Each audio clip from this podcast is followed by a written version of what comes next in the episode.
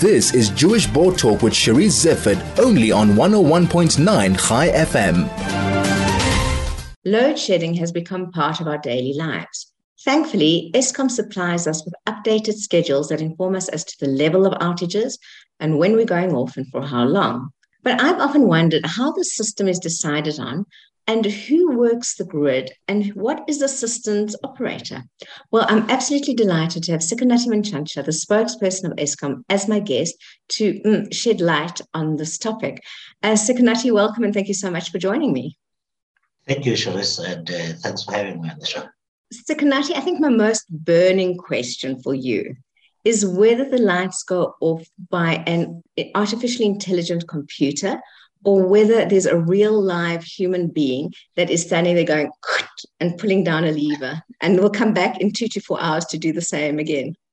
So it works like this. Uh, Eskom at the National Control Center in Germiston, uh, that's the system operator who is part of the transmission division that's the person that receives information and electricity from the power stations and must distribute to the customers, mostly the, the, the municipalities, you and I. And that team of people then is able to, to, to make a decision as to whether load shedding will be required or not. And they give the instruction to the municipalities on what amount they must shed. And various municipalities, particularly Johannesburg, still has people driving around going to substations to do the tripping, particularly because their systems are a bit outdated. Some of the municipalities actually uh, can do it uh, uh virtually sitting sitting in the in the in their own control centers and and you don't have too many vehicles going on and about but eskom itself also does have the ability from uh, some of its control centers around the country to automatically switch off the municipalities without them going up and down physically to do the switching. Yeah, I've often wondered because I would have thought that this was one system controlled. And I don't know, when I imagine a grid and when you actually talk about the grid, whether it's the same thing. But my image is a huge, big screen, and there's a map of South Africa, and there are different colors. I don't know how many different colors there are, but maybe six.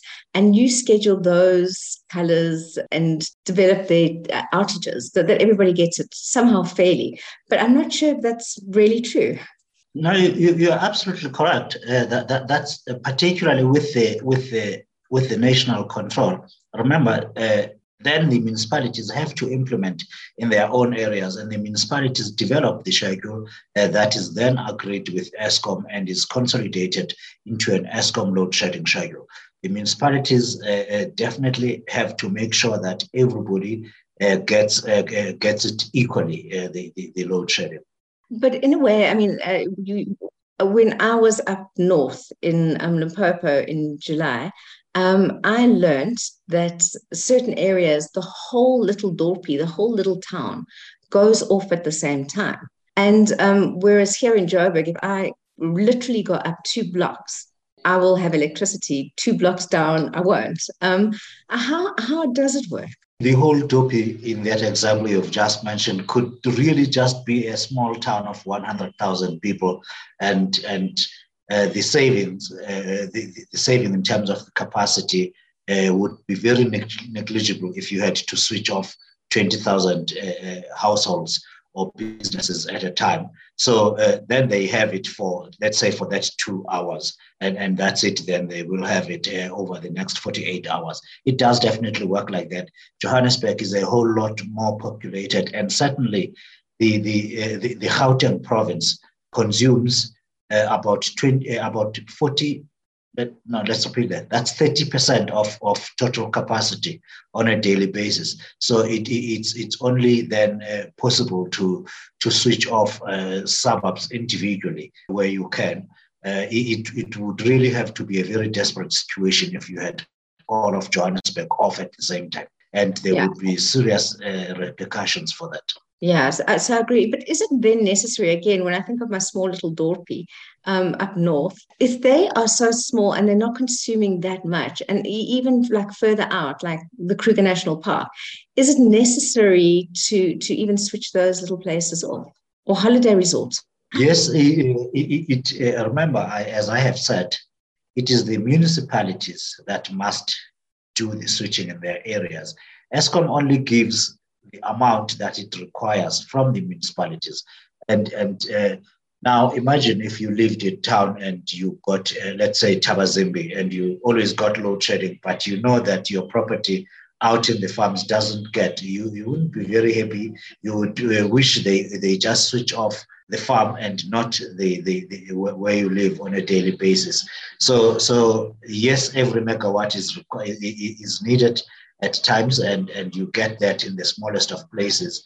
The reality is it has to be fair and it has to be equitable uh, it should not be the exclusive domain of, uh, of the people who live in the suburbs. You say it has to be fair, Sikonathi, and this is just personal, my own personal observation.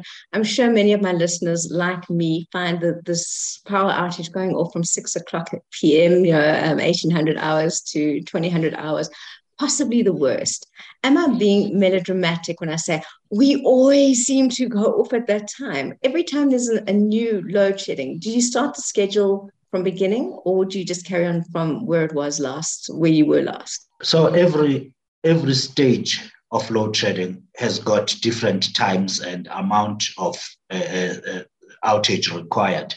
and the, the way the system is designed is that uh, it should not target a certain areas or specific areas, and they should not only just get a load shed at a particular time, because then that would mean uh, others don't get load shed uh, at all, or they, they, they get favorable hours. And I don't know what favorable hours are uh, in terms of load shedding. It's, it's horrible. It's totally, uh, it should not be happening at all. It's not acceptable. So really, there can be no better time to load shed. Of course, when we are all sleeping, there are those that are working and require the electricity. So that's our reality, but it only happens as a last resort, and it has to rotate and and, and make sure that uh, it's equitable at least.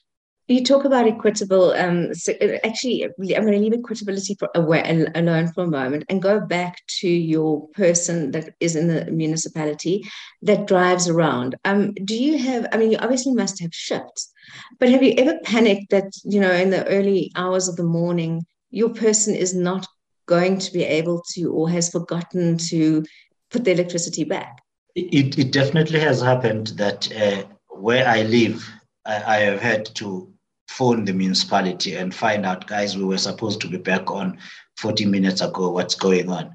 Uh, they may not say it in so many words, but uh, through my own uh, uh, colleagues at Eskom, I have also found out that when I made the, the, those calls to the to the municipality to check, the, the reasons would be so flimsy why we are not back on and, and it would turn out that someone has actually not gotten to the substation for whatever reason. You can imagine being after hours what the possible reasons could be. Yeah, no, because you know, often, I, I, as I said, I kind of imagine this poor person driving around two o'clock, probably sleep in the eyes, two o'clock in the morning, you know, pushing the thing and then kind of falling asleep and not putting it back on at four o'clock in the morning. But I guess that's not really happening as as as much. I mean, are these people bribable? Can we do we know where our own local stations are that if they do forget, we can put it back on ourselves? If I knew, I would never have load shedding in my area. Let's repeat again. Uh, uh, these are not Eskom employees at this point who do go up, uh, around to the switching. They are the municipalities, the various municipalities. They have to implement physically the load shedding. If Eskom does it, it uh, would have to be a really desperate situation where, uh, let, let's say, in the highly unlikely event that we will go above stage eight, which is the highest that's catered for at this point. It would have to be national control that makes sure that, let's be clear here again, load shedding is implemented to prevent a blackout. Whenever there is a risk, the system operator is empowered by law to not request permission, not from Eskom itself, from the chief executive, not from the president, not from the minister, but to implement the law. And that is to, to, to protect the, the system. So if we were to get into such, as I said, highly unlikely event that we would need more than 8,000 megawatts, it would have to be done from head office because within seconds you could collapse the whole grid and the consequences of that are really dire.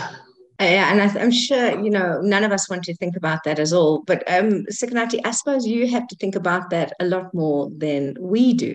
And um, I'm sure it keeps you up at night. And nobody wants to get a phone call at four o'clock in the morning with an update of the electricity because we all know it's never going to be good news. For you personally, do you get attacked for the load shedding? And how is your mental health? I, I, I sleep soundly until that call arrives uh, uh, because what else can one do? Uh, as a communicator, my job is to inform the people of South Africa one, what the problem is, two, what is being done to resolve the problem.